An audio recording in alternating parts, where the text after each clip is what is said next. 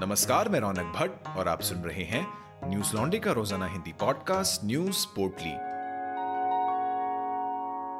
आज है चार मार्च, दिन है शुक्रवार।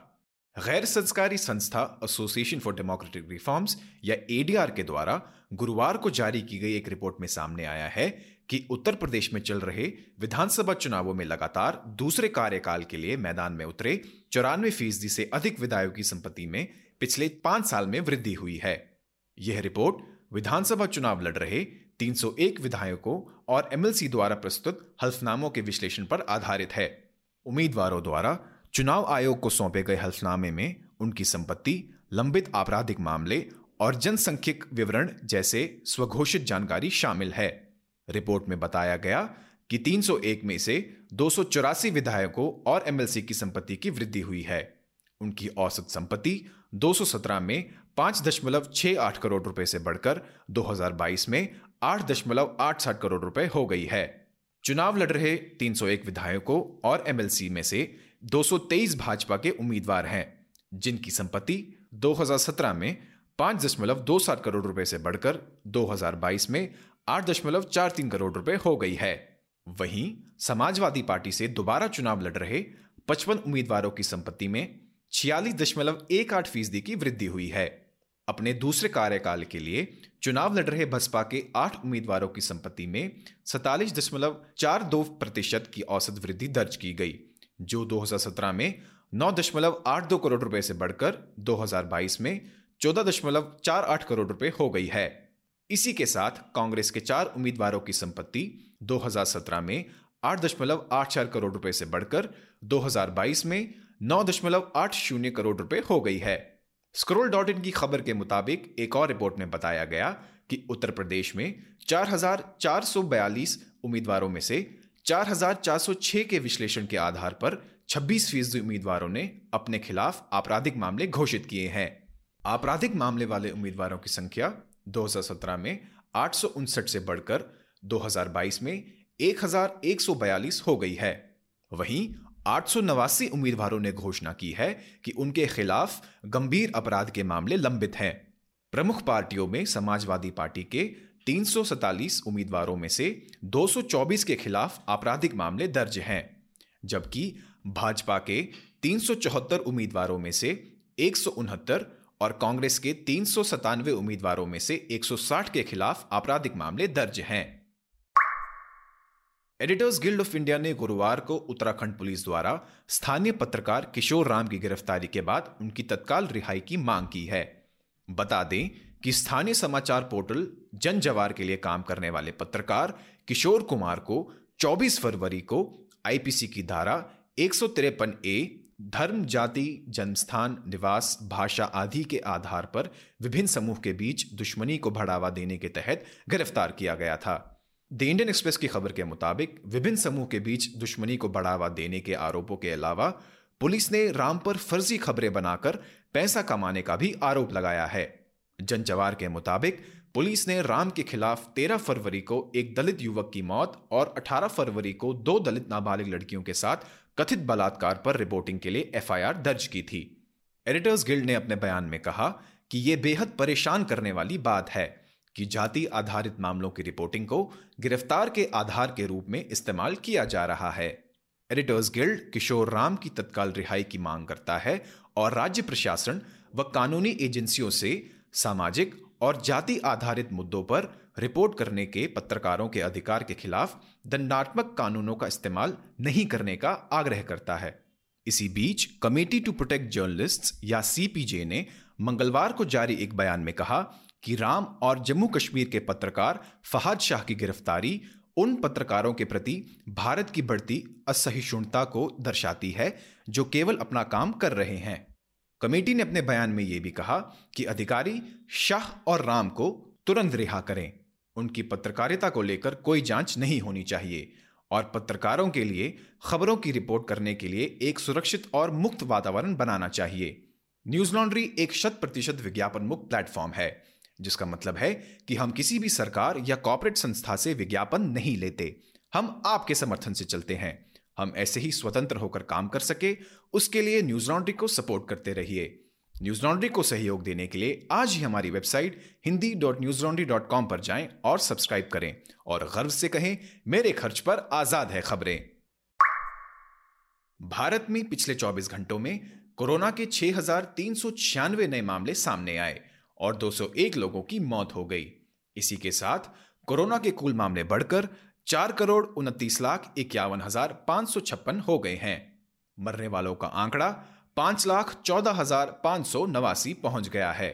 सक्रिय मामलों की बात करें तो ये उनहत्तर हज़ार आठ सौ सतानवे है। बीते 24 घंटे में तेरह हज़ार चार सौ पचास लोग कोरोना से ठीक भी हुए, जिसके बाद कोरोना से ठीक हुए लोगों की संख्या बढ़कर चार करोड़ तेईस लाख सड़सठ हज़ार सत्तर हो गई है। डेली पॉजिटिविटी रेट शून्य दशमलव छह नौ फ़ीसदी है और वीकली पॉजिटिविटी रेट शून्य दशमलव नौ शून्य फ़ीसदी है।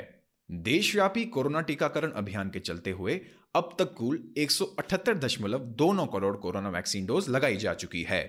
भारतीय आयुर्विज्ञान अनुसंधान परिषद के महानिदेशक डॉक्टर बलराम भार्गव ने गुरुवार को बताया कि कोरोना की तीसरी लहर के दौरान हुई मौतों में से बयानवे फ़ीसदी लोगों का टीकाकरण नहीं हुआ था। वहीं नीति आयोग के सदस्य डॉक्टर वी के पॉल ने कहा यह स्पष्ट है कि भारत में व्यापक टीकाकरण ने सैकड़ों लोगों की जान बचाने में बहुत महत्वपूर्ण भूमिका निभाई है। स्वास्थ्य मंत्रालय का कहना है कि भारत में टीके का विकास इस पर कार्य और व्यापक टीकाकरण के कारण कोरोना से 2022 में कोरोना से होने वाली मौतों की संख्या में काफ़ी कमी देखी गई है। कोरोना रोधी टीके की पहली खुराक मृत्यु दर को रोकने में अठानवे दशमलव नौ प्रतिशत प्रभावी है, जबकि दोनों खुराक निन्यानवे दशमलव तीन प्रतिशत फ़ीसदी प्रभावी रही है। स्वास्थ्य मंत्रालय ने आगे कहा कि भारत सरकार के साथ साथ समूचे समाज के प्रयासों के कारण देश कोरोना महामारी को टालने में सक्षम रहा है। मौजूदा समय में कोरोना संक्रमण दर देश के उनतीस जिलों में दस फ़ीसदी और चौंतीस जिलों में पाँच से दस फ़ीसदी के बीच है। इसी बीच दुनिया के कई देशों में कोरोना के मामलों में बढ़ोतरी दर्ज की गई है। बिहार के भागलपुर में पटाखे बनाने वाले एक घर में विस्फोट के बाद इलाकों में सनसनी फैल गई। हिंदुस्तान की खबर के मुताबिक गुरुवार रात हुए धमाकों में से 11 लोगों की मौत हो गई और 11 लोग घायल भी हुए हैं। इसी के साथ मकानों को नुकसान की भी खबर सामने आई है। घटना पर दुख जताते हुए भारत के प्रधानमंत्री नरेंद्र मोदी ने ट्वीट किया कि बिहार के भागलपुर में धमाके से हुई जनहानि की खबर पीड़ा देने वाली है। मैं घायलों को शीघ्र स्वस्थ होने की कामना करता हूँ। घटना से जुड़े हालातों पर मुख्यमंत्री नीतीश कुमार जी से बात भी हुई। प्रशासन राहत और बचाव कार्यों में लगा हुआ है और पीड़ितों को हर संभव सहायता दी जा रही है। दैनिक भास्कर ने भागलपुर के एसएसपी बाबूराम के हवाले से लिखा कि घर में तीन लोग पटाखा बनाने का काम करते थे। अचानक विस्फोट होने से आसपास के चार मकान गिर गए और मलबे में दबने से लोगों की मौत हो गई। उन्होंने कहा कि एफएसएल की टीम जाँच कर रही है।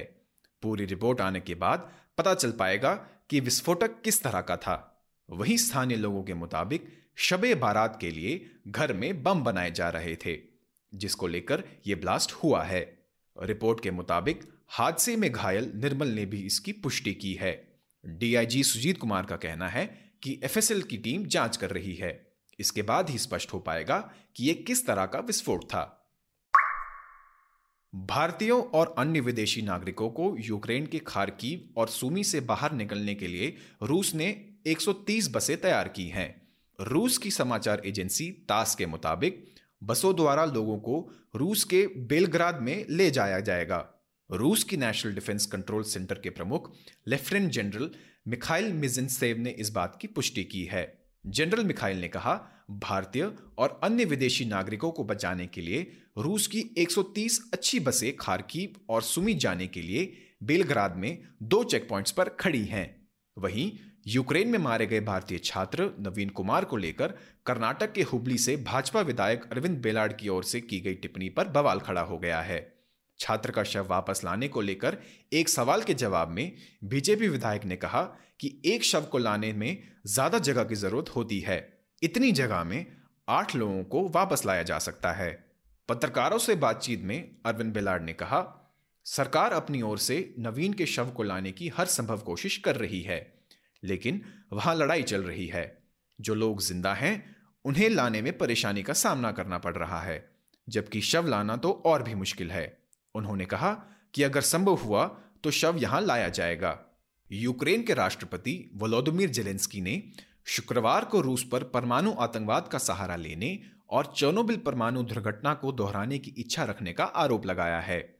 जेलेंस्की ने यूक्रेन के परमाणु संयंत्र पर हमले के बाद यूरोपीय देशों से मदद की अपील की है। उन्होंने कहा कि वो यूरोप को परमाणु आपदा से मरने के लिए ना छोड़ें। जेलेंस्की ने एक वीडियो जारी कर कहा कि रूस के अलावा किसी भी देश ने कभी न्यूक्लियर पावर प्लांट पर गोलाबारी नहीं की है। ये मानव जाति के इतिहास में पहली बार है। आतंकवादी देश ने अब परमाणु आतंक का सहारा लेना शुरू कर दिया है। बता दें कि शुक्रवार की सुबह रूस ने यूक्रेन के पावर प्लांट पर हमला किया, जिसके कारण पाँच मंजिला ट्रेनिंग केंद्र में आग लग गई। हालाँकि प्लांट को कोई नुकसान नहीं पहुँचा, लेकिन आशंका जताई जा रही है कि कहीं ये आग प्लांट तक ना फैल जाए। यूक्रेन की इमरजेंसी सेवा ने इसकी पुष्टि की थी।